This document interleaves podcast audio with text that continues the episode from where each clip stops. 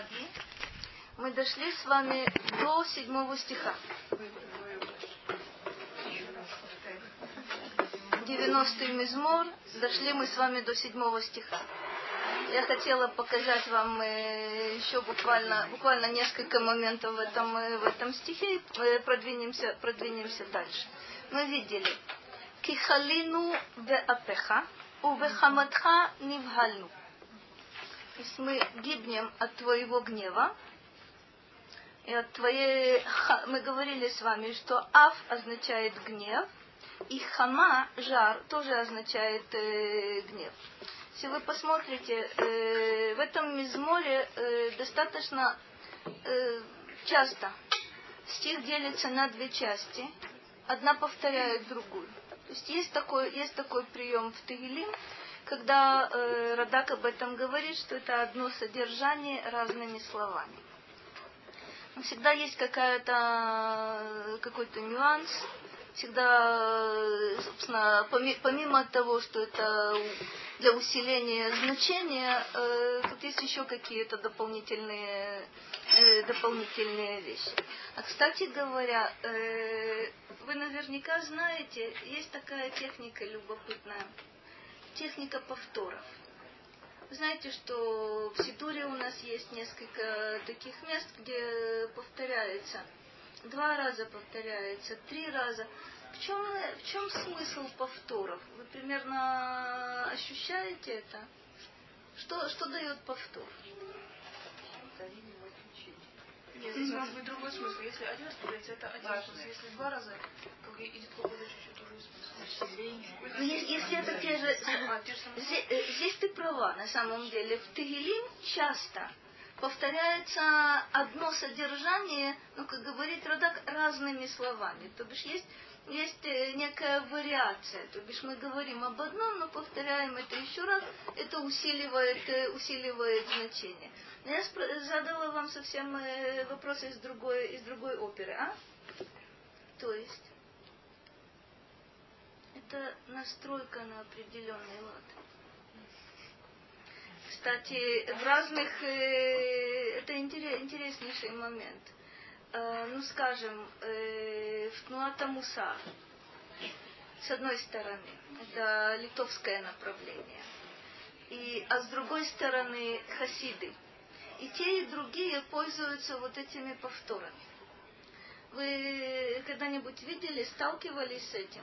Если вы обратили внимание на хасидские песни, то эта песня может продолжаться 15 минут, 30 минут.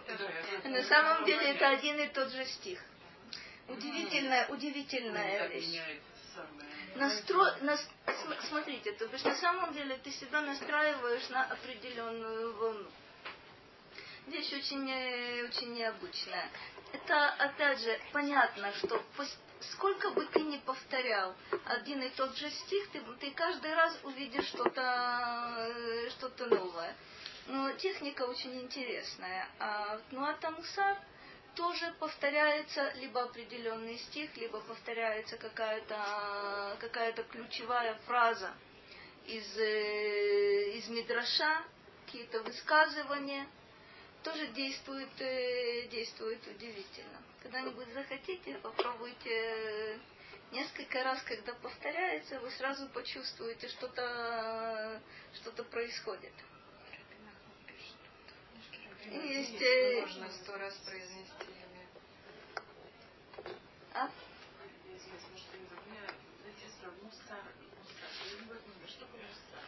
Мусар это, собственно, э, это интереснейшее движение. Это э, мусар это этика. Да. Мораль. То бишь э, это движение определенное, которое построено на... Э, то есть родоначальником является э, Раби Исраэль Мисалант. Э, это очень, очень интересное движение. Это 18, 19, 20, 20 век. Литва в основном, собственно, самые крупные ешивы. И идея, э, собственно, есть э, практически мусар, вот это движение этическое, оно присутствует у всех, есть разновидности. Есть э, каббалистическая этика, есть хасидская этика, есть вот эта этика, которая, собственно, это движение, движение литовских, литовских иши. В чем, в чем идея там? В чем идея Раби Исраэль Саланты? Э, что, собственно, человек должен вещи пропускать через себя. То есть недостаточно знать на уровне, э, на уровне головы, но на самом деле это аводата мидот, это работа над, э, внутренняя работа над, э, собственно, исправлением, это установка какая-то, это отношение с людьми, это отношение к миру, к изучению Торы. То есть это особые вещи. То бишь не то, что это появилось впервые в XVIII веке, Собственно, мы знаем с вами, есть э, масса книг, которые, собственно, к средним векам э, относятся еще. Это, смотрите, Ховота Левовод, это э, Шары Чува, это масса книг, которые, собственно, всегда была, это переиздавалось многократно, всегда изучалось, но поставить как будто бы в общем, акцент правильный. Это, собственно, это где-то 18, 18 век. Это не только что изучать, это как изучать. А вот там есть техника, техника повтора. То бишь, э, на чем, это, на чем это построено, я буквально скажу два слова, и мы продвинемся дальше. Есть какие-то, если вы обратили внимание, те из вас, э, кто, кто учил это, Рамхаль э, в, начале, в начале своей книги предупреждает, что он ничего нового не скажет. Что ж ты пишешь книгу для того, чтобы ничего нового... Что ж ты пишешь книгу, чтобы ничего нового не сказать? Это э, глубочайшая, интереснейшая идея. Кстати, он тоже относится, относится к мусару. Так вот, интересный, интересный момент. Это э, вопрос не только, э, что ты говоришь, он много нового говорит это не только, дело не только в том, что ты говоришь, а как ты говоришь и какова установка читателя. Значит, на самом деле э, есть масса истин, которые как будто бы то, что вы сказали, а я ничего нового не узнаю. Значит, я должна вас разочаровать. Вы много нового узнаете. Потому что наша изначальная установка, она какая была? Да, мы читаем разные умные книги. Я помню себя с очень раннего возраста. Но как у нас э, ходил мне несимпатичный анекдот, что учитель математики не должен быть треугольником, а учитель э, этики не должен быть моральным человеком. Так вот тут все, все меняется, все становится на самом деле на свои места ты учишь для того, чтобы пропустить это через себя. И не только в одно ухо вошло, в другое, в другое вышло. А ты, собственно, жить будешь вот таким вот образом. Это, это, это очень серьезный, серьезный момент. То бишь, если я говорю, ах, это интересно, ах, действительно, какие умные люди когда-то были, мы не о том говорим что нужно быть хорошими, это мы еще знаем из детского сада. А вот попробуй исправить себя. Чуточку, вот столечко. Видишь, насколько это трудно и насколько это колоссальная, колоссальная работа. Вот э, Рамхаль, он, э, с одной стороны, прав. А, собственно, что я тебе такого нового тут сказал? Я тебе только сказал, что вообще-то это жизненная необходимость и что вот это твоя задача в этом мире. И вот так нужно жить. Всего-то навсего. Очень, очень непростая, непростая штука. У имен великое множество. На самом деле, все, все крупные литовские ишивы. Там были, были специальные люди, которые именно об этом говорили. Все вот эти сихот мусар во всех литовских ешивах.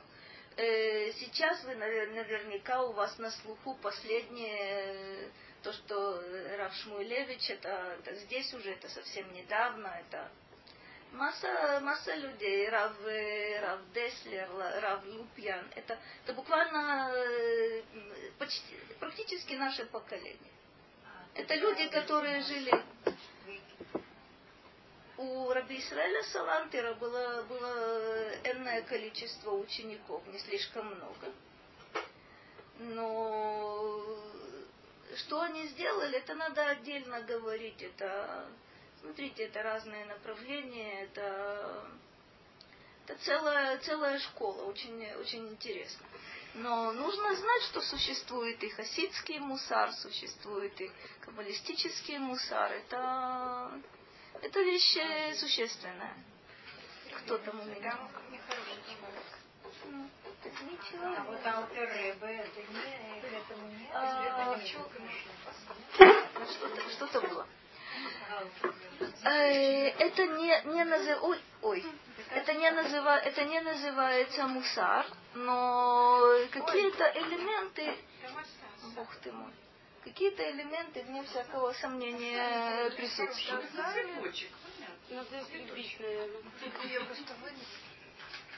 Очень стоит.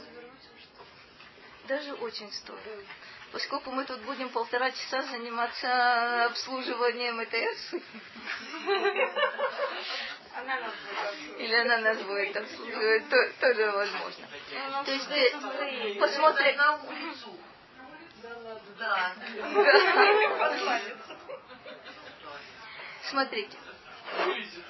Мы, мы это видели, я только хочу уточнить немножко. Говорит здесь Радак так. Атай дабера лашона галют.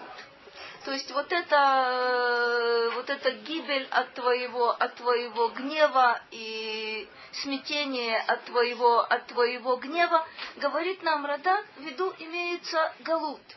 Почему Галут, Галут называется гибелью от гнева и смятением от гнева?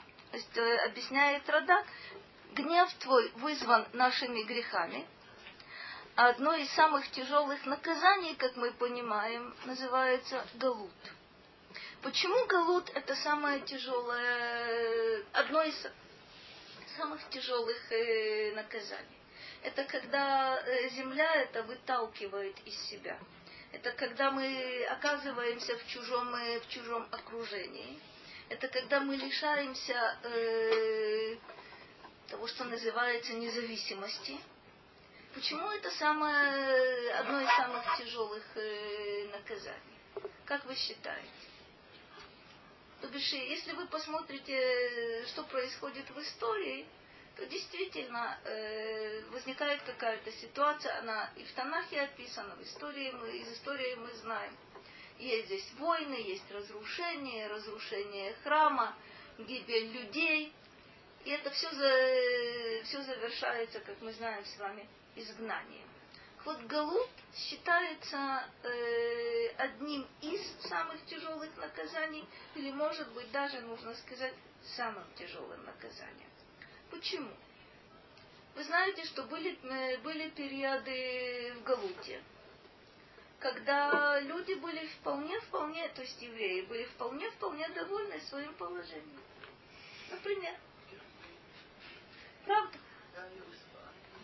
Правда. А через поколение, через два поколения, что происходит? Так вот, есть, есть интересные вещи. Например, если вы возьмете такой, э, такой галут, как э, галут Бавель, Вавилон, Вавилон. Значит, там что произошло?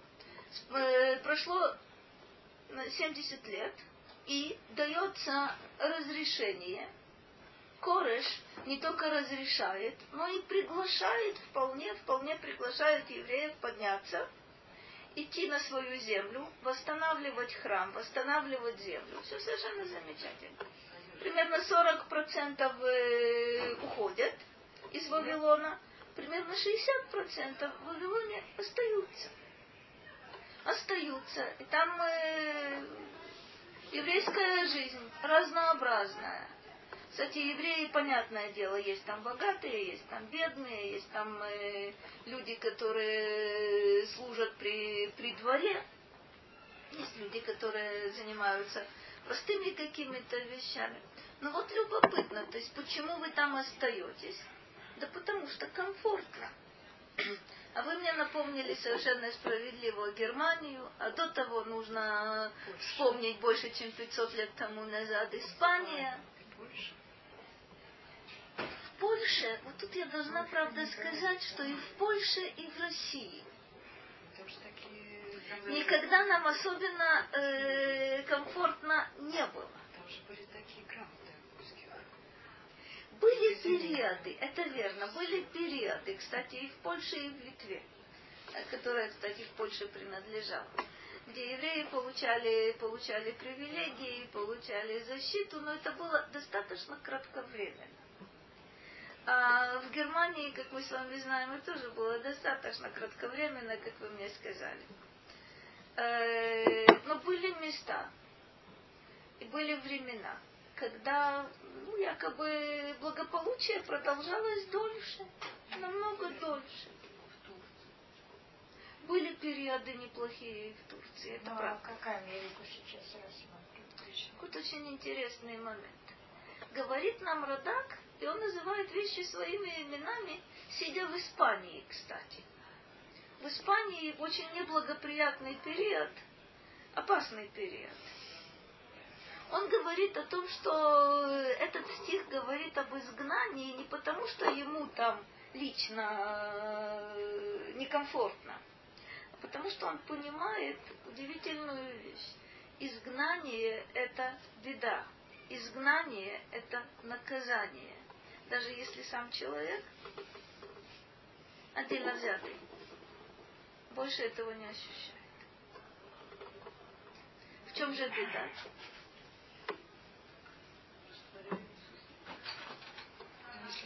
Вот, интерес, вот интересная вещь. Были периоды, когда, собственно, ассимиляция евреям не слишком грозила. Действительно, были, были периоды, это периоды тяжелые, когда от евреев требовалось, э, требовался насильственный переход в другую религию. То есть заставляли, либо это христиане были, либо это мусульмане были. Были, были ситуации, но были периоды, когда, собственно, евреи жили своей жизнью внутренней. Скажем, опять же, хороший период якобы, да? Испания, э, Италия, простите, там было э, Италия изобретает такое понятие, как гетто. И нам кажется, что то есть, у нас ассоциации более поздние, э, на нас это производит какое-то такое впечатление страшное. Гетто это очень здорово. Это на самом деле еврейская автономия.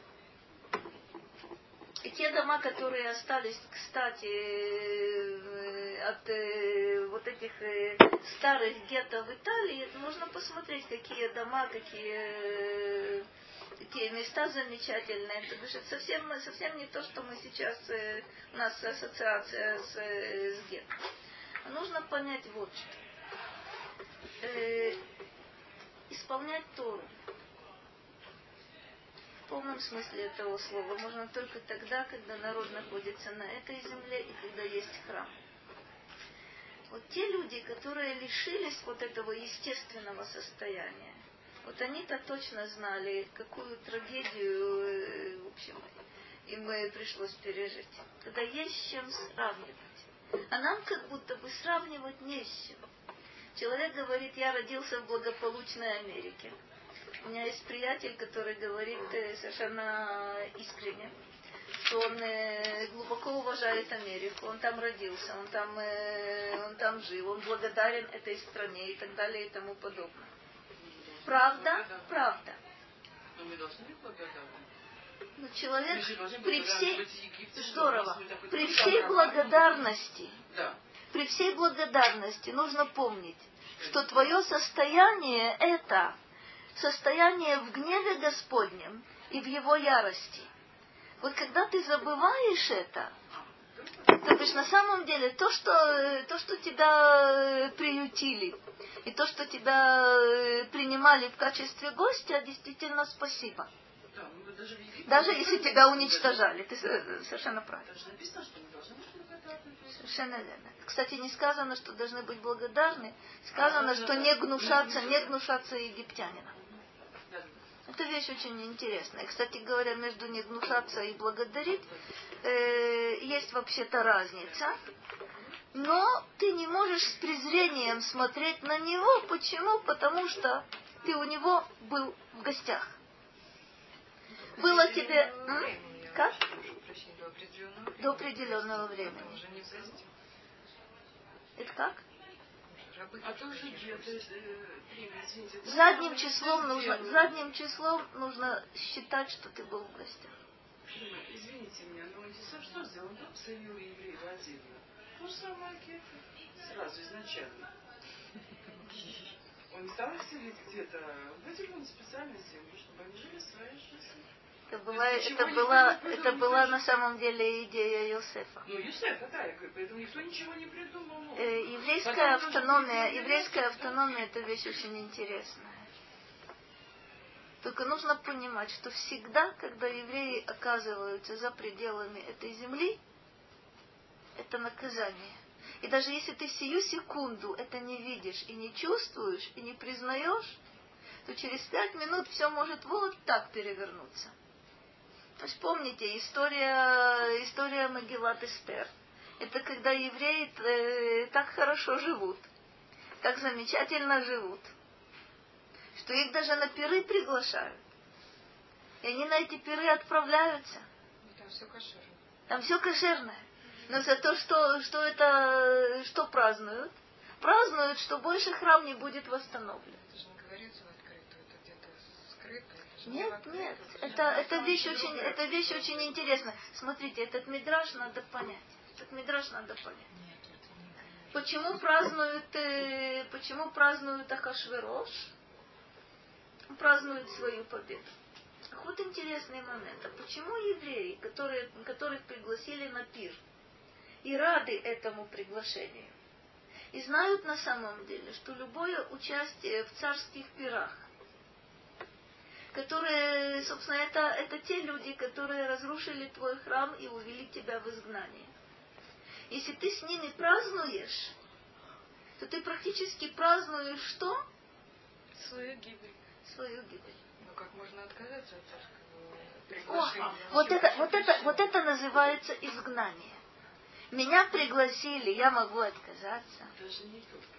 Меня пригласили на первомайскую демонстрацию, должна, правда, пригласиться, э, признаться, никогда не ходила. Меня пригласили на... э, никогда не ходила. Меня пригласили на митинг, меня пригласили на субботник, меня пригласили еще куда-то. Мы не можем действовать по своей воле. Смотрите, изгнание это когда даже тебя не заставляют. Ты убежден в том, что ты быть, должен быть лояльным больше, чем любой, любой местный житель. То бишь ты должен, э, не знаю, идти на митинг э, с большим рвением, чем, э, чем все остальные. Что это значит? Это значит, не только люди тебя держат физически, не только вокруг, рядом с тобой стоят, не знаю, с овчарками, с автоматом. Но ты находишься в таком состоянии, когда на самом деле ты сам себя держишь, Бог весь знает где. Ты сам себя загоняешь в какое-то болото. И даже если никто тебя не принуждает, никто над тобой с палкой не стоит, это ты над собой с палкой стоишь. Это уже не свобода. да. Совершенно четко. Это мало того, что это не свобода личная. Это не свобода быть евреем. В этом-то вся, в этом-то вся штука. Это, кстати, обратите внимание, это не только потому, что преследование, это не свобода. Это Еврей может быть, еврей может быть только свободным. Значит, мы галут с собой притащили. Не знаю, в чемоданах, в, рюкзу- в рюкзаках, в кошельках. Притащили. В этом-то вся, в этом-то вся штука, что еврей рабом быть не может. В этом-то вся штука. А находиться в изгнании, это значит формально или неформально быть рабом. Маленькая мелочь. В Израиле можно, допустим, мелочь. Мужчина может ходить в кипе по, все, по, как бы по всему Израилю. Этого нельзя сделать в другой любой стране.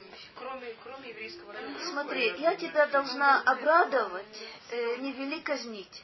Не- Значит, есть определенные рабочие места в Израиле по сей день, где мужчина, если он не слишком э, четко знает, кто он, что он, чего он хочет, э, боится надеть кипу. Я знаю такого, я тебе расскажу, кто это примерно. То бишь без, без имен, естественно. Но была очень интересная вещь. Я когда-то в 80 в середине 80-х я училась в университете, и там был э, профессор, с которым я спорила постоянно, но все, все в порядке. Это последствий э, катастрофических не имело. Я его очень-очень-очень уважала, уважаю по сей день. Вот любопытный момент. Спустя много лет, спустя 10 лет я работала в одном месте, и он тоже там работал. И при каких-то обстоятельствах мне нужно было к нему подойти в пятницу, взять у него какой-то материал, чтобы э, Йом решен распечатать для, для какой-то его лекции. Я пришла, он мне объяснил, где он живет, я пришла. Я захожу в дом. Вижу странное явление. Выходит ко мне этот профессор в кипе. А в университете при полном отсутствии оной. Я посмо- посмотрела вокруг, жена как жена, ребенок в кипе, все в полном порядке. И в Израиле здесь? Здесь, здесь. Так Я рухнула. Я рухнула. Профессор Иерусалимского университета боится на работе кипу надеть. Я имею в виду в общем, что в Израиле можно... В общем, в, в общем, гляди, смотри, только обрати внимание, это вопрос, какой ценой ты готов платить за свои убеждения. Но здесь можно прийти в Китай работать, скажем. Последствия Ну. Где-то да, где-то нет. Да, но я имею в виду, что в Москве ты просто Я- тебе не выйдешь. Просто Смотри, это, опять же, э, Сейчас не выйдешь? Опять же, то, что То, что я помню, я помню, пришла, пришла когда-то, много лет тому назад, пришла ко мне знакомая с э, очень серьезным вопросом. Носите кису и рожь на работе или не носите кису и рожь на работе? Носить кис- кису и рожь на работе, она говорит, на меня все косо смотрят. Значит, она в какой-то момент начинала. То она э, в кису и рожь, то она снимает, то она, э, то она снимает. Я хорошо помню, я ей сказала, слушай, Лена, перестань мудрить. Это соответствует, э, собственно, твоим убеждениям. Так ты живешь, так ходи.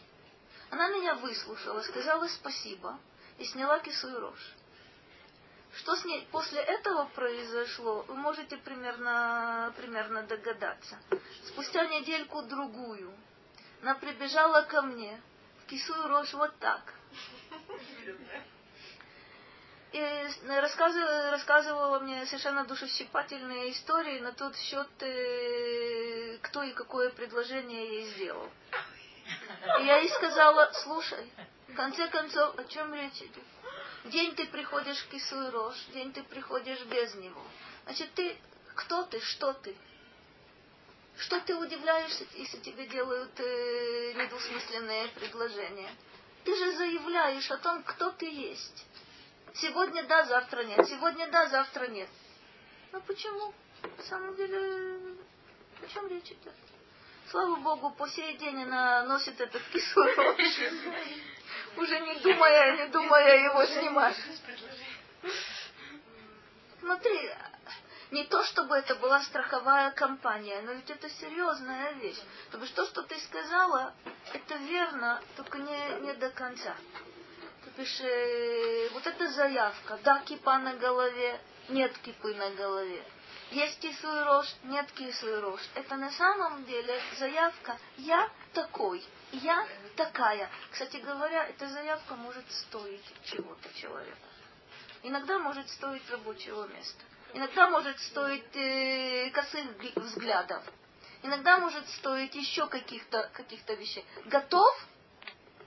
Совершенно Я замечательно. само ношение. То, что понятно, что кипа и кису это самое внешнее, что человек выделяет из всех остальных. Понятно? И самое тяжелое женщине одеть кисуй, мужчине одеть кипу. Э, Так. Я имела в виду, ну, грубо говоря, внешнее, потому что поэтому видно. Суицид можно спрятать в брюки, там, грубо говоря. Ну да, маскировка такая, маскировка. Да. А я имела в виду, что просто в Израиле Голову не спрячешь, я поняла. спрячешь. Просто что здесь нужно, как вы говорили, то, что мы здесь можем выполнять, что я просто говорю, что ходить в кипе здесь не я как в Москве, в Питере, в пределах Смотри, э, ну скажем так, э, это же разные, разные места, разные Ну, в ситуации. общем. Я не могу, я не могу э, сказать, э, что это, что это везде и всюду опасно. Есть ситуация, Нет, Кото- а здесь которых- это значит, что? Это значит, что Галут мы сюда притащили на веревочке. Потому как на самом деле в Израиле без кипы, вот это странно. Без суйров, вот это странно. А если уже мы говорим, что есть какие-то ситуации такие или другие, когда человек должен маскироваться и тому подобное, это значит притащили сюда галут. Да. Смотри, когда я говорю мы, я не имею в виду меня и тебя исключительно. Когда я говорю мы, это все те, кто находится сейчас э, здесь, слава Богу. Смотри, вот это, вот это мы на самом деле. Смотри, самое смешное, что Галут при- притащили сюда люди, которые, э, собственно, здесь родились, и даже их родители здесь родились. Есть и такое явление. То есть они притащили с собой Притащили с собой. Э. Смотри, э, как, пра- как правило, это антикультура, а не культура. Это какие-то ценности, которые отрицают, собственно, э, истинные ценности, которые у нас есть. Ну, Совершенно верно. Это вещи, это вещи поверхностные, это влияние, это влияние Америки, это влияние Бог весть еще кого, при всем моем уважении к Америке. Понимаешь, собственно говоря, все чужое, все неестественное здесь, в смысле духовном, это называется одним словом галут. То есть есть у него еще несколько, правда, названий. Ну, Например, это называется Ецерара, это называется э, иноземным э, владычеством, но, кстати, это галут. Это иноземное владычество, это галут. То, что Америка нам приказывает, как нам жить и как нам не жить, эта вещь называется галут, несмотря на то, что мы с тобой находимся в Иерусалиме, Барухашем. Барухашем. А, А я еще хочу сказать первое, о коррупции, да, вот, а что вы скажете? Вот я не говорю об Израиле. Есть то, что я слышала от своей мамы. То есть пока они жили в местечке, в городне, где был Рейн, был Рейн, она зовут Сьента. Потом они приехали в Чернигов, потому что голод, еще остальное. Стало стыдно носить такое имя. да, это тоже То есть это из быстро, она мне сама случайно сказала, когда я сказала, что возьми еврейское имя. Она была в ужасе. Ты знаешь, как меня звали, даже не знала. Ее, они встретил на улице молодой человек, который был из городни и крикнул на улице Ента, она готова была провалиться сквозь землю. Это вот Потому что это стало именем нарицательным. Она и стала евреем, понятно. понятно. Вот. Но дело в том, что вот это галут, вот это самое страшное. Понятно. в следующем поколении, вот что это? Значит, глядите. Есть очень интересный мидраж, который вы все помните. Я буквально э, в двух словах только напомню. Мы что-то посмотрим. Один из мидрашей спрашивает, э, за какие заслуги евреи удостоились выйти из Египта? Один из мидрашей говорит, сохранили имена, одежду, еще что? Язык. Язык. Брит нет. Имена, одежду и язык. Очень странная штука. Я думаю, что имена, одежду и язык они сохранили не только потому, что хотели сохранить, но и потому, что египтяне наверняка тоже их поощряли к тому, чтобы э, сохраняли. Кстати, в России было иначе. Я думаю, не наоборот. В России было- Я думаю, Это, это очень, очень, это очень, очень непростая, очень непростая вещь. Значит, глядите, что такое, э, что такое одежда именно язык? Внешне, внешне получается. Но одежда все же. Но одежда это внешне, то, что отделяет от других. Это то, что тебя отличает в Галуте. Это на самом деле в Галуте есть некая автономия. Даже если ты находишься под влиянием окружающей среды, твои, ты раб уже, твой хозяин идолопоклонник, и поэтому ты тоже активно занимаешься тем же. Иначе невозможно. То, бишь, э, то есть запомните, еврей либо он свободный человек, либо у него нет возможности быть евреем. Это беда колоссальная. Еврей раб по определению так долго, э, собственно, не, не сможет себя сохранить. Ну вот как Мара мы сохранили себя. Сохранили? Нет? Сохранили? Сейчас э, на самом деле в Испании, я скажу нежно, тысячи. Но на самом деле я боюсь, что намного больше выходцы из Маранов. Генерал Франко, насколько я понимаю, был из Маранов. Поэтому там было так.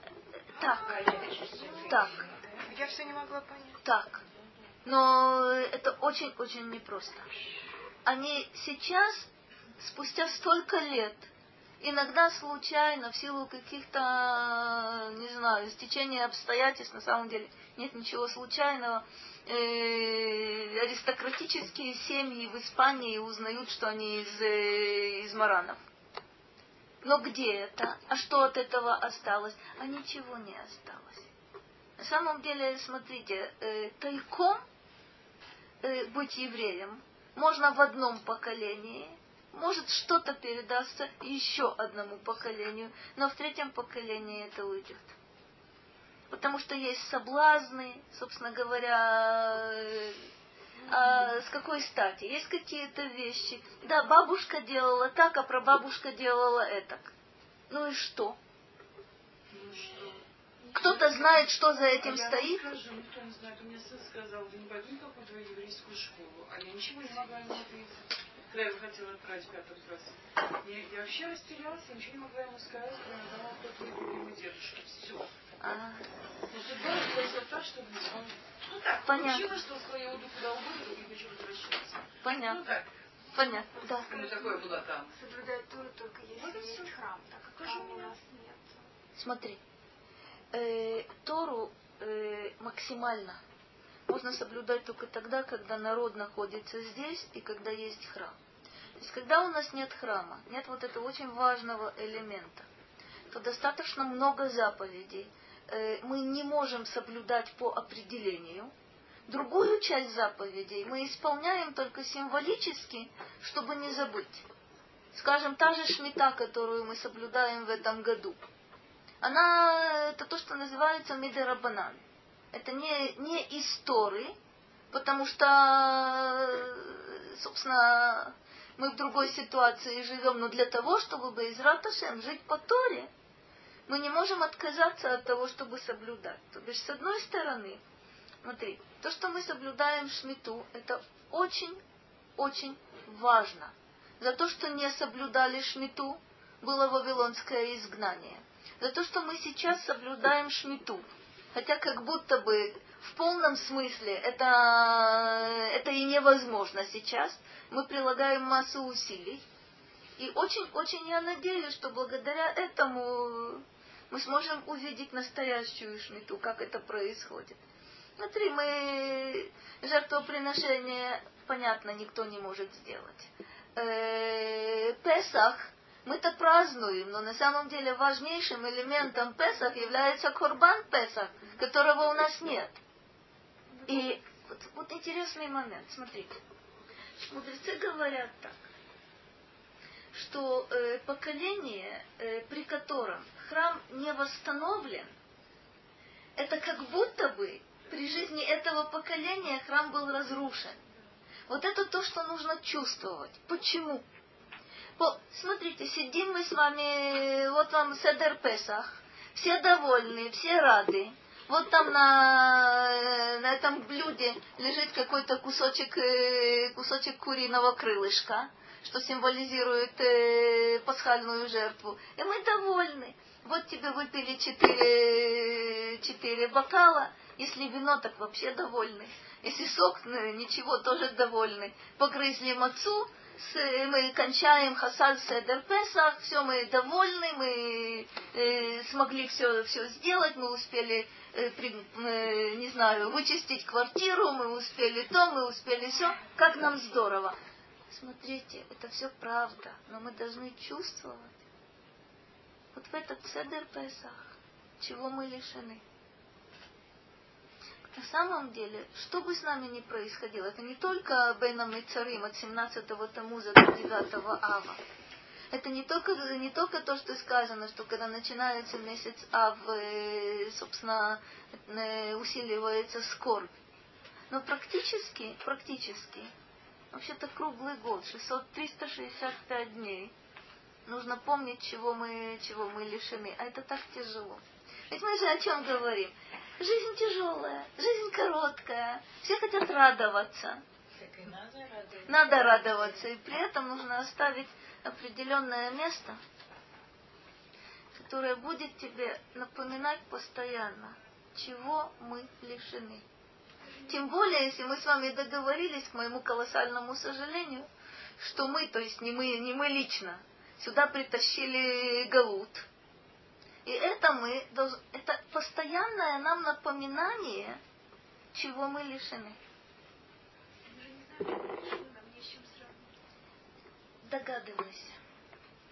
Я, я полностью, полностью с тобой согласна. Кстати говоря, ты совершенно правильно сказала. Значит, обратите внимание, что после разрушения второго храма удар был настолько тяжелым, то есть не только потому, что и про нас будет сказано, тысячи погибли, и гонения были невероятные. Э, и впоследствии мы знаем раби, история Раби Акивы, история, собственно, десяти казненных, то есть Раби Акива плюс еще девять, а казненных таких было великое множество. То бишь римляне зверствовали. Но э, то, что ты сказала, это было правильно. Значит, что происходит? люди уходят в пустыню. Уходят в пустыню не от римлян, а уходят в пустыню от того, что они видели храм. Кстати, второй храм не может сравниться с первым. Мы знаем с вами, что там разрушение шло изнутри. И практически последний период существования храма это уже было только, только воспоминание на самом деле – все-таки люди видели своими глазами храм, люди видели своими глазами, как исполнялись заповеди здесь, и когда э, храм был разрушен, достаточно много людей уходили в пустыню, потому что не могли больше жить, как будто бы ничего не произошло. То бишь, ну разрушен, разрушен, а мой дом еще стоит. Будем радоваться и так далее. Удивительная вещь люди отказывались э, пить вино, есть мясо, э, радоваться, как бы, как бы то ни было. Почему? Потому что это острое переживание того, чего лишились. Уровня. Несмотря, при том, что мы говорим с вами, что последний период существования храма это только тень храма. Но даже разница между тенью храма и отсутствием и отсутствием храма настолько сильное, что просто жить невозможно было. Хотя, как говорят мудрецы, а говорили и говорили очень серьезно, что запрещено это делать. Запрещено уходить в пустыню, запрещено искать необитаемый остров, запрещено отказываться от вина, от вина и мяса. Почему? Потому что мудрецы говорят, и мы с вами знаем, Мидраш замечательный, что Машиях родился э, когда? Когда храм был разрушен. То есть э, якобы, смотрите, сам процесс разрушения, он содержит в себе какое-то зерно избавления, выхода, Машиях. Это зависит, э, зависит от людей. Если опускаются руки, и люди говорят, все, все кончено, то для них это кончено.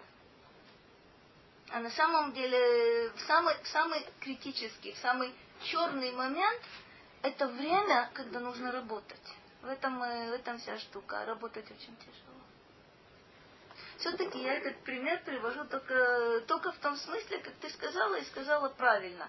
А как же мы будем чувствовать, чего мы, чего мы лишились? Смотрите, есть, э, помню, мне моя знакомая рассказывала, она из очень-очень знаменитой семьи.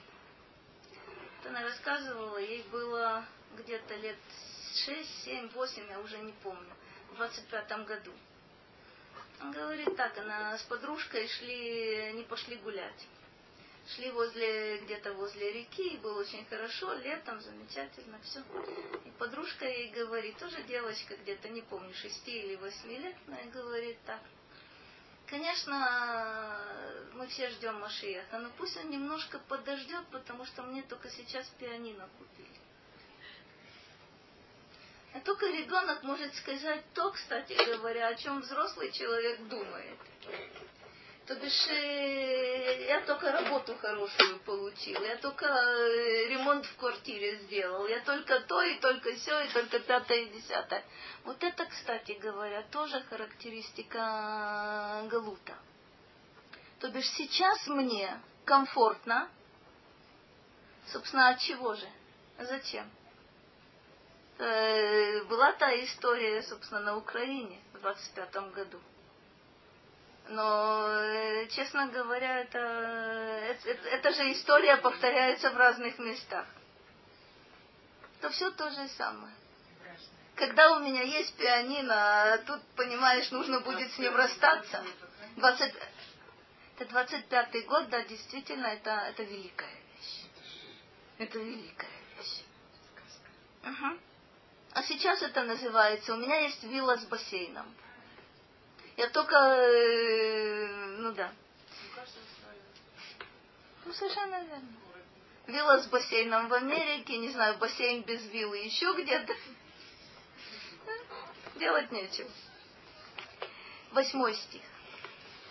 Шата авонотейну ленегдеха, алумейну лемор панеха мы говорили о том, что гнев Бога и ярость Бога вызваны нашими грехами.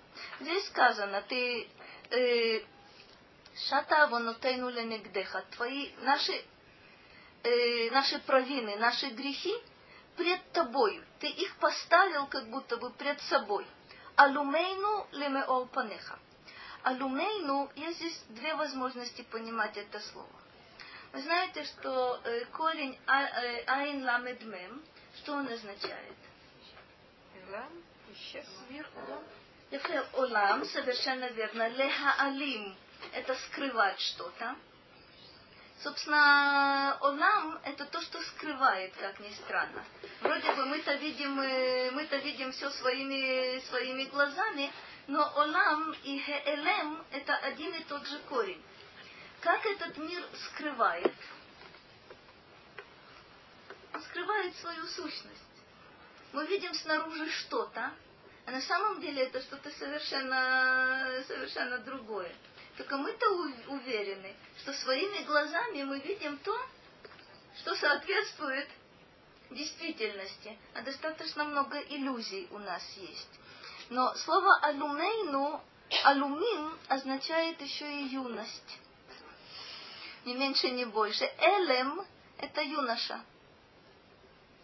Альма, девушка. Это молодой человек, молодая, молодая девушка. Что здесь сказано? Объясняет, э, объясняет нам Радак э, следующим, следующим образом. Говорит так. Сейчас надо только найти, то придется на память. כלומר, שתראה תמיד ותענישני עליהם. То есть наши провины пред тобой. То есть не, мы ничего не можем скрыть от тебя. Алумейну, наше скрытое, лемеор панеха. Меор панеха – свет лица, то бишь на самом деле, даже если нет источника света другого, то свет исходит от тебя. И то, что мы скрываем, нам кажется, что мы так здорово замаскировали, да, э, в темную оберточную бумагу завернули и как будто бы спрятали. Это все пред тобой, как будто бы это э, освещено ярким-ярким э, светом. Э, есть еще одно объяснение. Мы говорили, что алюмейну означает юность. Он говорит так, хет не урейну. То бишь, почему грех почему-то связан, связан с молодостью? Не можете это объяснить? Об этом мы будем говорить. Это очень интересный момент. Я должна признаться, я должна признаться тебе, что и на старости лет мудрость это очень редкий, редкий товар. Но а, вот это, вот это интересный момент. В молодости у человека есть несколько иллюзий. На старости лет иллюзии меняются. В молодости иллюзии таковы. Я все успею. Даже если я сейчас ошибаюсь, даже если я сейчас грешу, у меня будет время исправить.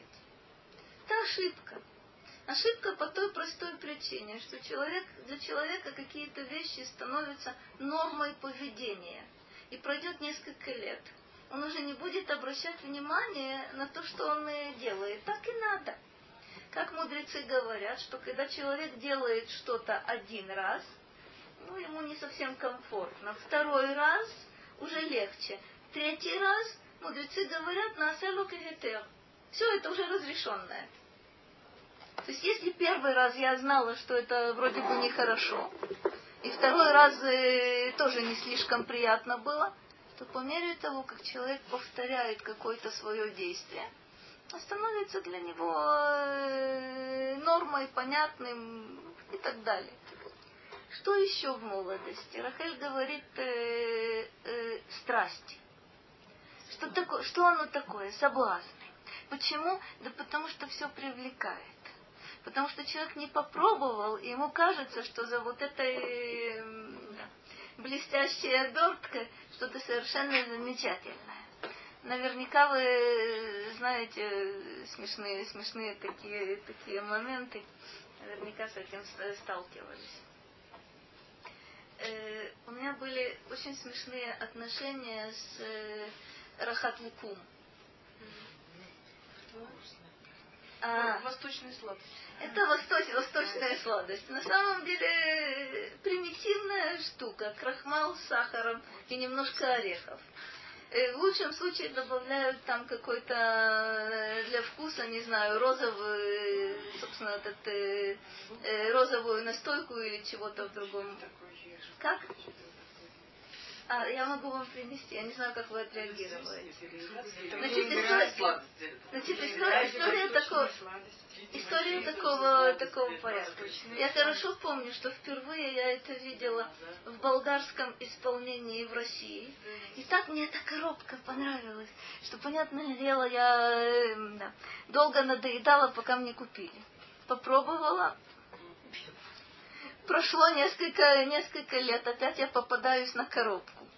Опять настаиваю, опять покупаю. Реакция та же самая. Приехали в Израиль, ну вроде бы э, у тебя уже есть опыт жизненный, да? Рахат луком это не для тебя.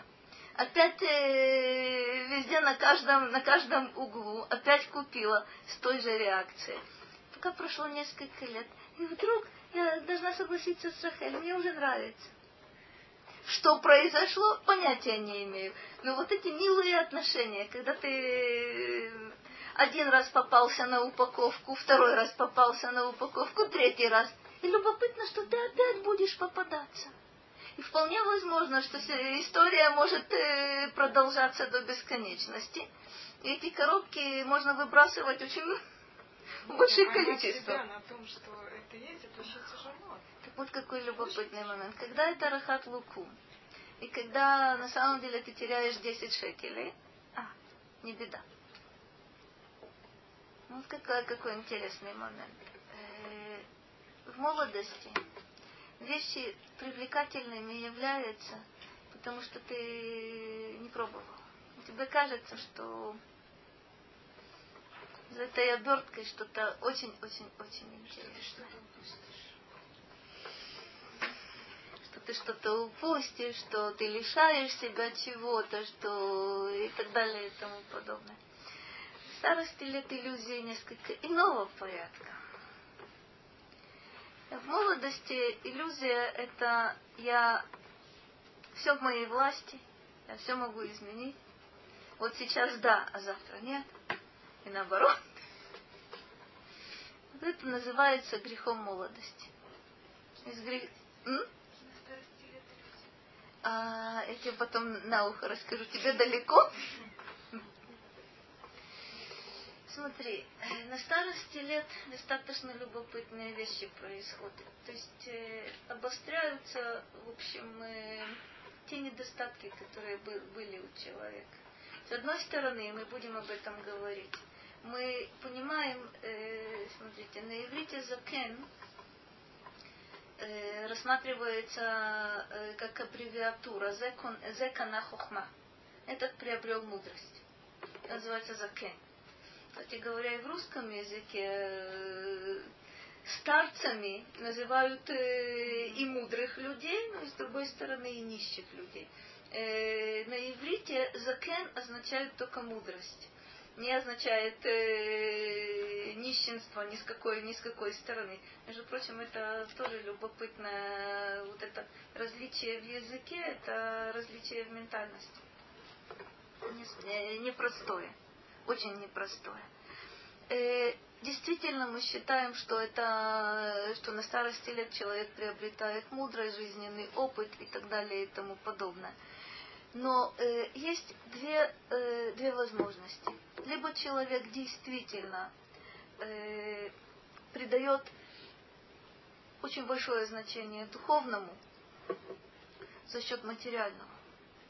Либо, если человек на старости лет держится материального, вот там происходят самые неприятные всех возможных вещей. То бишь, э, проблема такая. Духовность вытесняет материальное, и тогда это действительно мудрость. И тогда человек живет э, и реализует себя до последнего своего дня. Если же материальное вытесняет духовное, то практически человек остается на старости лет ни с чем. То бишь э, те силы, которые были в молодости, его покидают. Те возможности, которые были в молодости, у него уже их нет. И это знаменитая сказка о старухе, которая остается у разбитого корыта. Вот это когда человек отдает э, предпочтение э, материальному за счет, э, за счет духовного на старости лет. Это достаточно большая трагедия и многих-многих людей. Если ты знаешь, собственно, есть такой кризис,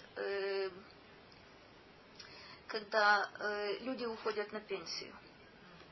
Это, как правило, кризис светской публики, но это и кризис людей, которые даже соблюдают, но все-таки материальная сторона для них является очень-очень важной.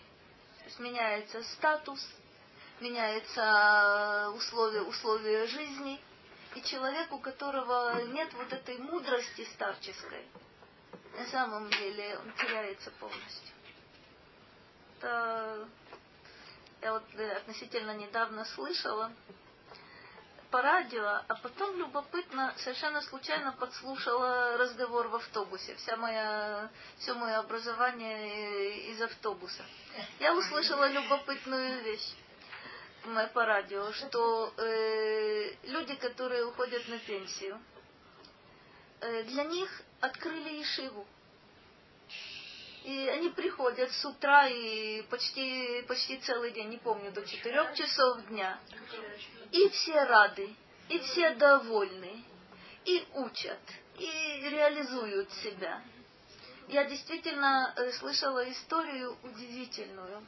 Семья интересная, но не суть важно. Э, в Америке жила семья.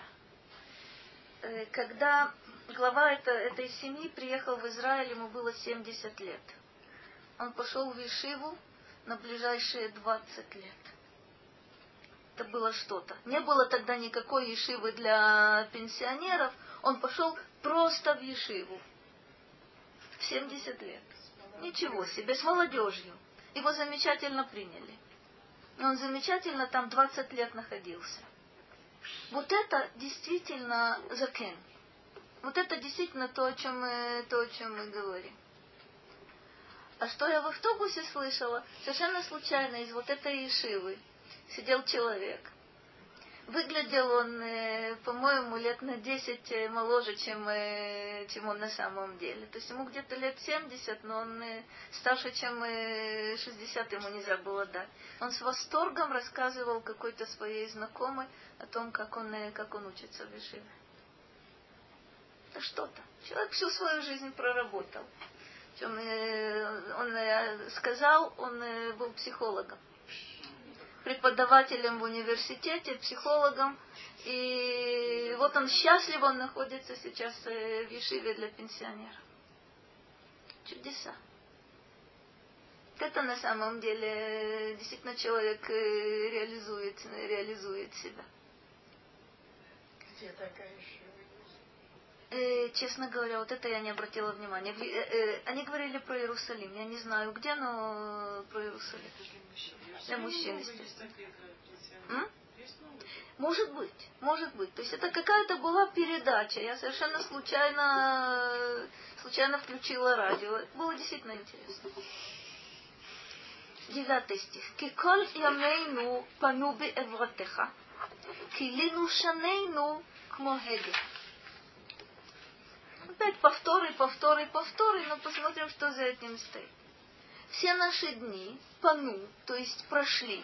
Э, лифнот это обращаться, вы знаете. Но на самом деле это как будто бы э, в современном языке мы говорим панала лехет. То есть человек э, уходит, обратился к тому, чтобы уйти, буквально. То есть все, все наши дни прошли беэвратеха, в твоем гневе. Эвра – это еще одно, одно название для гнева. Килину шанейну кмохеге.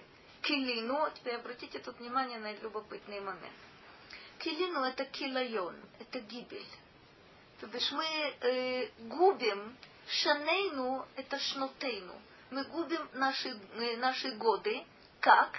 Кмохеге тут надо будет, э, э, нужно будет сейчас разобраться. Он говорит так. Как можно сказать, все наши, все наши дни прошли в твоем гневе? Кило хаю емей това, эла кулам пану беэвратеха. Это необычный, необычный момент, где нужно э, поставить точки над наши дни, ничего в них хорошего не было, но все они прошли в твоем гневе. Это как же? Как это ничего хорошего не было? Любой человек, любой человек вспоминая, вспоминая свою жизнь, наверняка скажет, что было много замечательных моментов. Правда? Правда. Были дни рождения, была свадьба, было рождение детей, было рождение внуков. Как же можно сказать, все наши дни прошли в твоем гневе?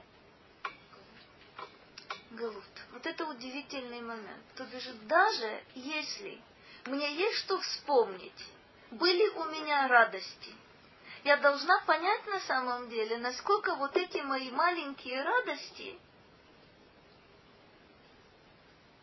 маленькими являются. А вот это, вот это сложно. Потому что каждый человек, именно в силу того, о чем мы говорим, жизнь коротка, времени мало. Нужно использовать. Нужно пользоваться, пользоваться моментом. Нужно ценить каждый, каждый светлый день. И в то же время ты должен понимать, в каком состоянии ты находишься. Да, действительно вот твой день рождения, вот твои дети родились, вот твои внуки родились. Совершенно замечательно, Барухашем. Но все это к чему направлено? Это то, о чем мы будем с вами говорить. Направлено на какое-то состояние, которого я не знаю. Я могу только догадываться о нем, я могу только читать у других. Что оно такое, что оно такое было? Мы посмотрим несколько моментов именно в этом мизморе, которые говорят совершенно удивительная, удивительная вещь. Почему сказано, что мы губим наши, наши годы кмо хеге? Что такое хеге? Хеге – это звук, который мы, мы произносим. Это очень любопытная вещь. Как долго мы слышим этот звук? Мгновение. Даже эхо нет. Я говорю А, все. Это, это, доля, это доля секунды и нет. Вот сравнивается интересным образом. Прежде всего, Рада говорит так. Что такое калину шанейну кмогеге? Анахну гормим хакилайон беавонейну. Это нам кажется, что наши годы пропадают. Обстоятельства, другие люди, неиспользованные какие-то какие шансы. Он называет вещи своими, своими, своим языком. Это мы губим наши годы. Каким образом? Беавонейну. То бишь мы для себя выбираем образ жизни. Мы занимаемся саморазрушением и разрушением наших лет. Как правило, обвиняя, правда, кого-то другого. Если бы, если бы мне не мешали, если бы мне помогали, если бы у меня было то-то и то-то и то-то, вот тогда я бы прожил жизнь э, правильно. И наверняка знаете, что есть э, распространенная такая беда, когда наверняка я об этом уже 10 раз говорила, но очень коротко я все-таки скажу еще разок. Когда человек все время готовится жить, но не живет.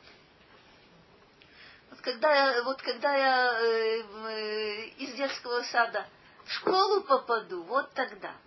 Вот когда я кончу школу и поступлю в, в университет, вот тогда. Вот когда я кончу университет и начну работать, вот тогда. То есть, э, понятное дело, что я утрирую, но человек всегда говорит, когда я наконец начну жить по-человечески. Проще говоря, когда я э, дойду до самореализации, когда я буду заниматься самым важным. Как правило, человек называет определенный срок. Это не сегодня. Это когда. И еще когда. И еще когда. И человек сам делает то, что здесь сказано, килину шанейну кмохеге. То бишь э, жить вне всякого сомнения. И вы можете меня спокойно ловить э, на слове, здесь нет парадокса. С одной стороны, я говорю, что мы должны понять, к чему мы стремимся и чего мы лишены.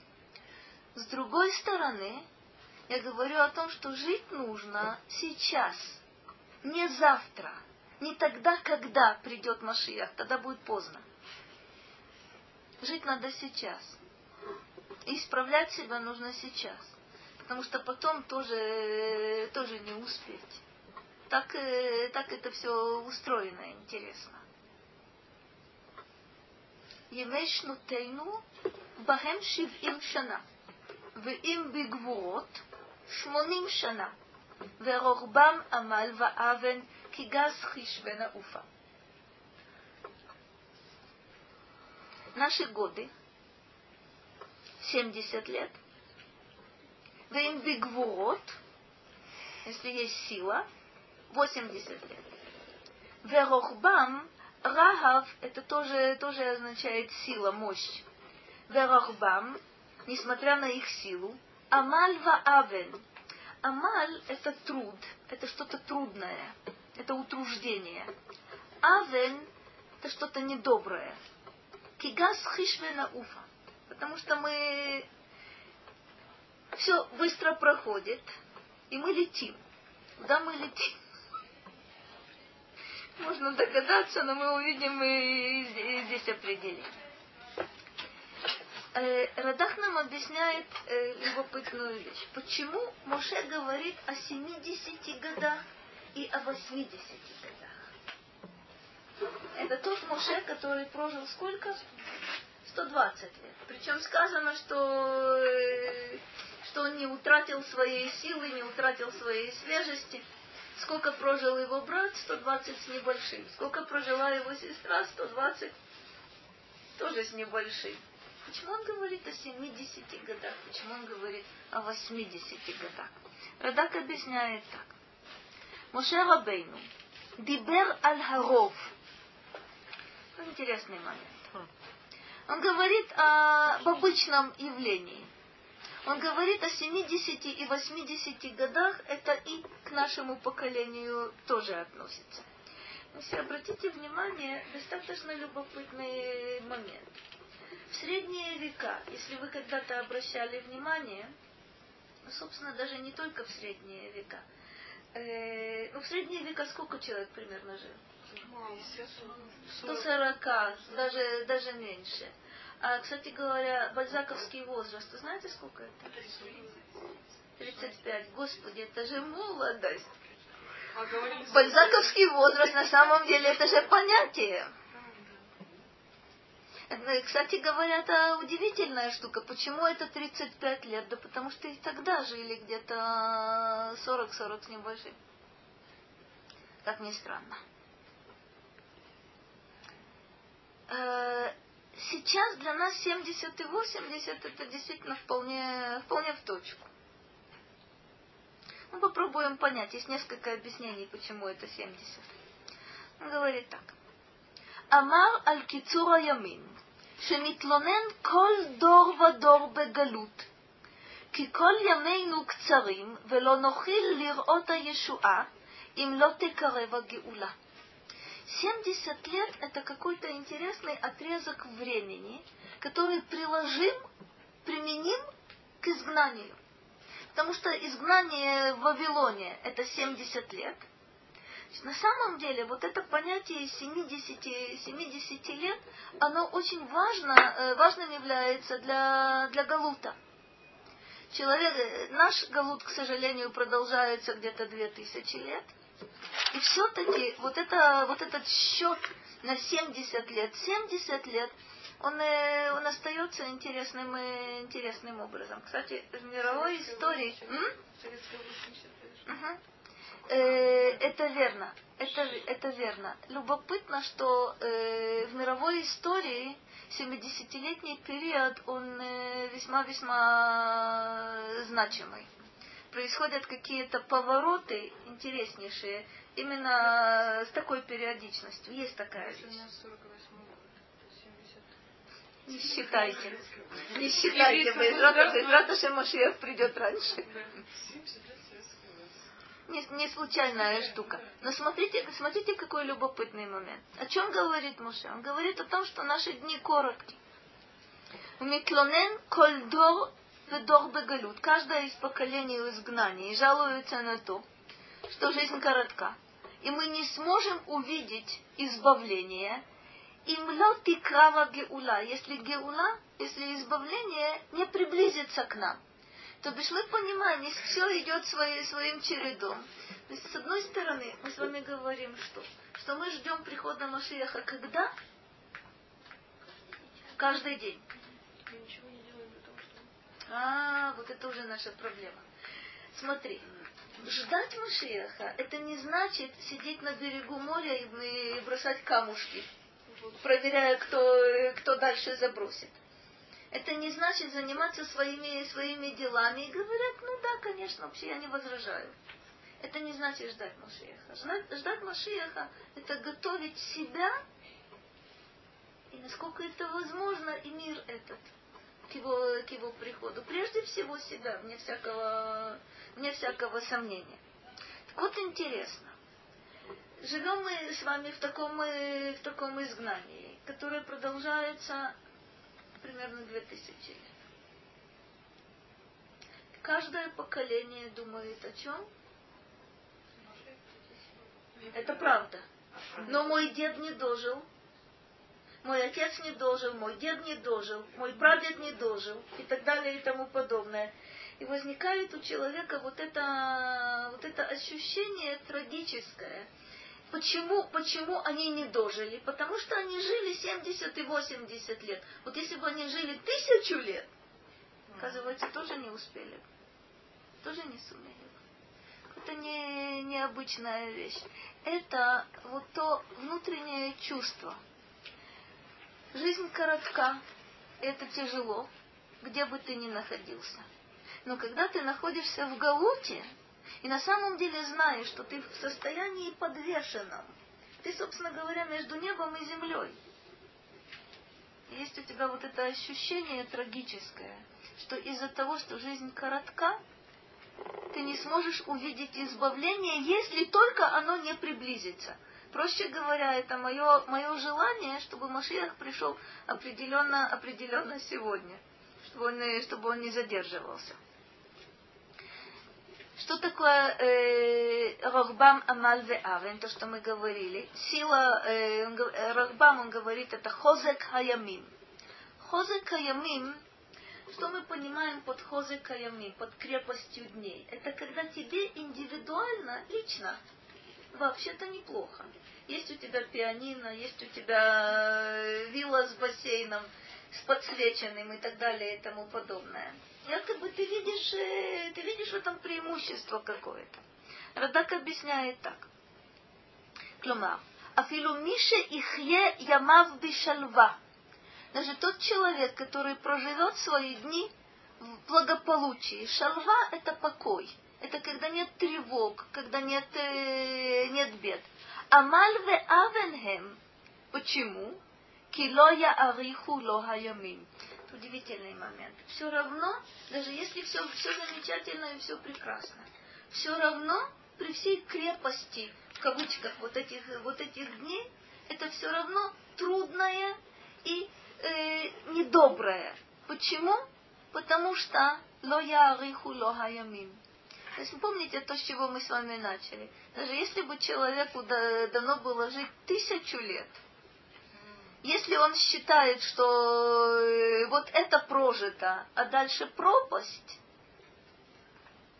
то эти тысячи лет, э, в принципе, будут восприниматься как что-то э, быстро текущее. Годы бегут очень-очень быстро. То есть нам, когда мы думаем сто лет, а, вот это да. Но когда человеку 99, и он оглядывается назад, он видит, что на самом деле он только, только, только, только начал жить. Это чистая правда. Так построено все. Почему так, почему так построено? Почему человек э, так создан?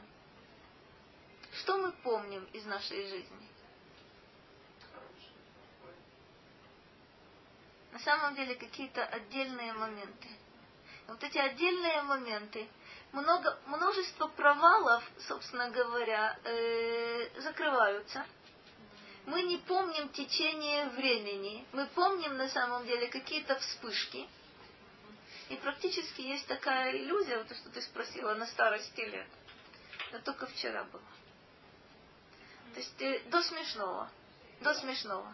Я, э, у меня, мне достаточно часто кажется, что только, э, только вчера я спустилась в 74 году с трапа самолета в, э, э, в аэропорту.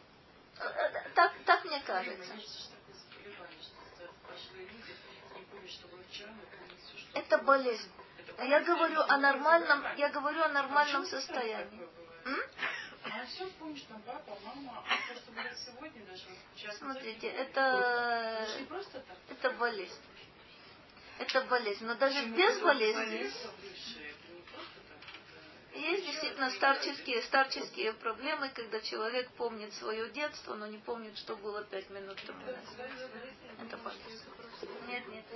Нет, нет, нет, это болезнь. Это болезнь. М? Не обращаются как длинной жизни? Вот какая, какая интересная, интересная вещь. Смотри, это, это вопрос совершенно замечательный. Физическая жизнь человека чрезвычайно коротка. Даже если бы она э, насчитывала тысячу лет, физическая жизнь.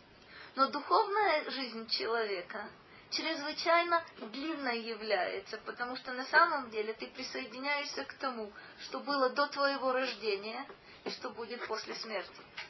Собственно, там вечность. Собственно, вечность находится до моего прихода сюда, вечность находится после моего ухода отсюда. От меня зависит, насколько я эту вечность привлекаю в мою жизнь от рождения до смерти. Это зависит от меня. Вот тогда она достаточно длинная. Смотри, все, все, о чем мы говорим, мы говорим о том, что в физическом отношении жизнь коротка невероятно. Невероятно. То есть, если вы знаете знаменитая, знаменитая шутка, правда, очень черная, э, есть такая пародия на автобиографию. Родился, женился, умер. Простите за э, черный юмор. Родился, женился, умер. А что между тем, э, между э, одним, вторым и третьим? А черное, совершенно, совершенно права.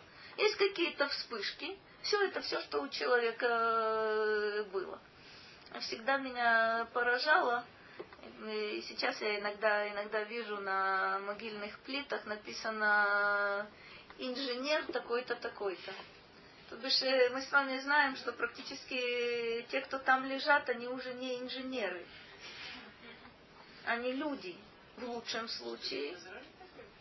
В тоже. Профессор такой-то, инженер такой-то. Зачем? Зачем? Ведь на самом деле мы же, смотрите, если вы посмотрите начало книги Мелахим, там сказана удивительная вещь. Вайкрыву ямей Давид ламут.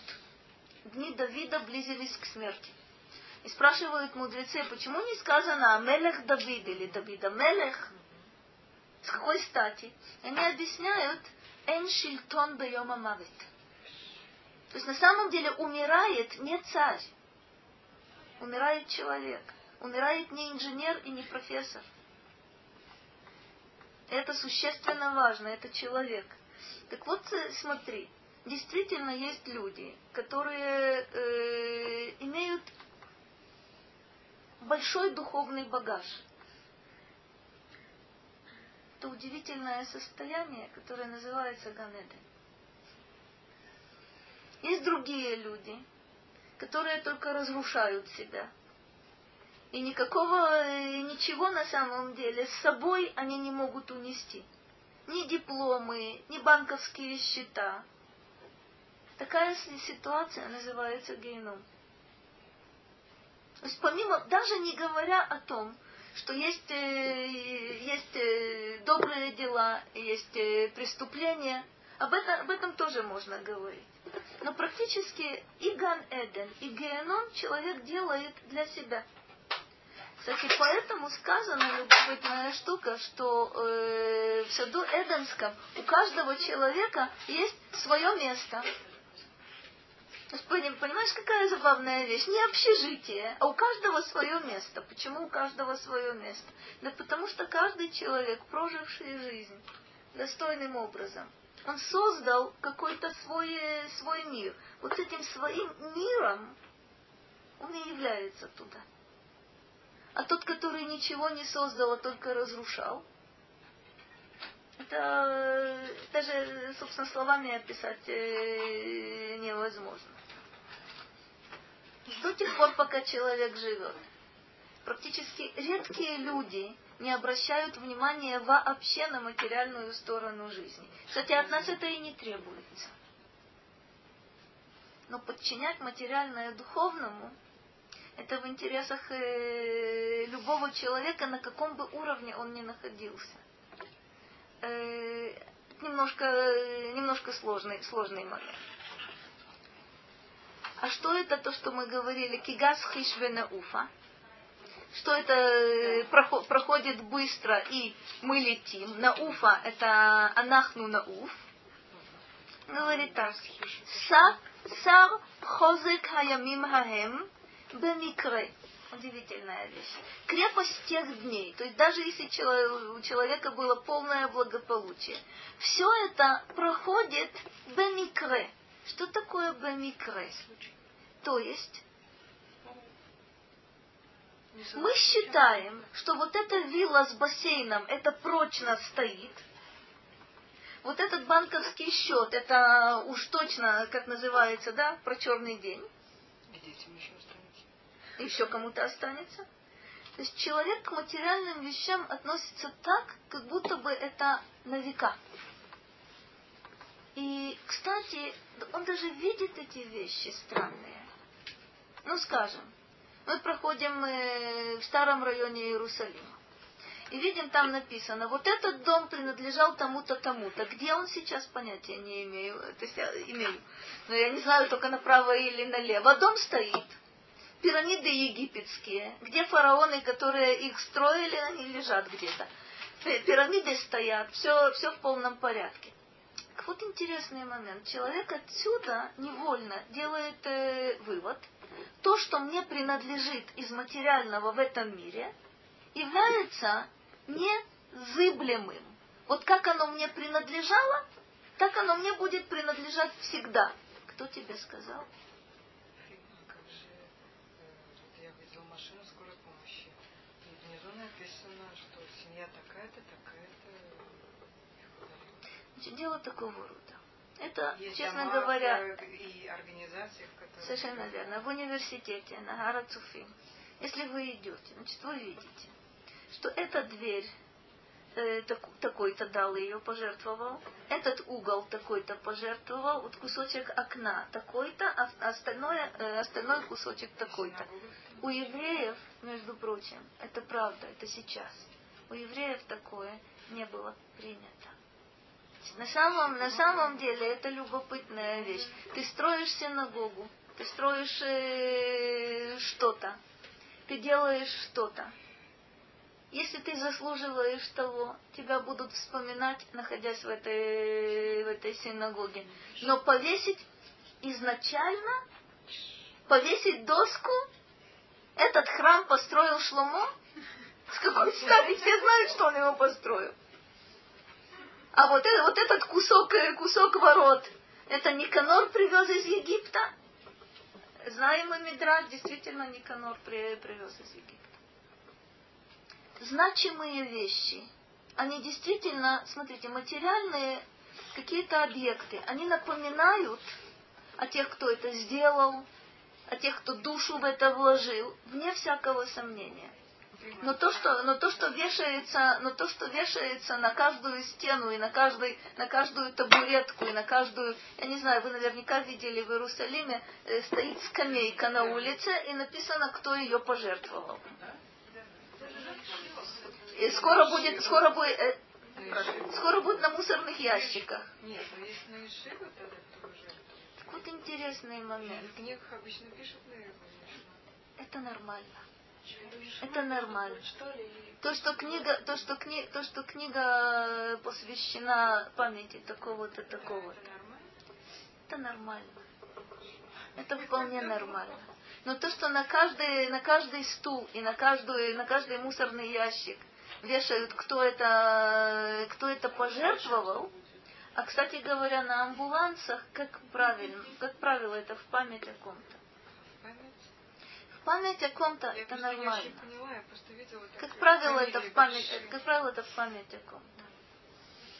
Но э, чтобы фамилия жертвователя э, крупным крупным шрифтом появлялась, это, честно говоря, не слишком еврейская, еврейская вещь. Но тут мы... А? Это, собственно, это влияние Запада. Не, не худшее из влияний, но это влияние Запада. Э, смотрите, мецват цдака это очень древняя вещь. Но нигде не написано, что после того, как ты пожертвовал 500 долларов, нужно туда же и табличку прибить. Почему счет себе записать? А? Прошу прощения. Сейчас же это пошло как бы такое, как э, благодарственное это не вешают те люди, которые за это сидели. Вешают э, как бы благодарность. Ой. Ой. хорошо, да, я Смотри, э, э, с одной стороны, мне вроде бы и, и стыдно сказать, что это плохо, потому что везде висит. Но когда это, но когда это начиналось, и когда мы ходили по университету, по новому зданию, и видели в каждом углу и на каждой двери, и на каждой... Это, это было фантастически смешно, потому что в те времена еще на Ишивах вроде бы не дощечки, не, таблички не прибивали. Бывает, не знаю. Не знаю, я с тобой должна согласиться. Должна согласиться, но как-то мне немножко не, не по себе. Но мы говорим здесь немножко о других, э, о других вещах. И вот оно что. Что имеет в виду Радак? Хозека ямим хахем, сар хозека ямим хахем бемикре. То бишь это мгновение. На самом деле человек, э, собственно, те преимущества, те, э, то благополучие, которое было у него – он может его хасвы халила лишиться мгновенно. Вот это микро, так этот мир устроен. Это вверх-вниз, вверх-вниз. И об этом человек должен помнить. Вена уфа – это куда? Эла кевер. Кломар нелех шам бимхера кеоф. То бишь, вот это описание, оно, кстати, и в молитвах и тоже, тоже встречается достаточно часто. Собственно, вот эта скорость полета птицы обычно сравнивается с человеческой жизнью. Это как пролетающая тень, как полет птицы, как что-то, что вот-вот-вот есть, но на самом деле это мгновенно, мгновенно исчезает. Мы э, без раташи на следующей неделе, я надеюсь, дойти до конца и показать.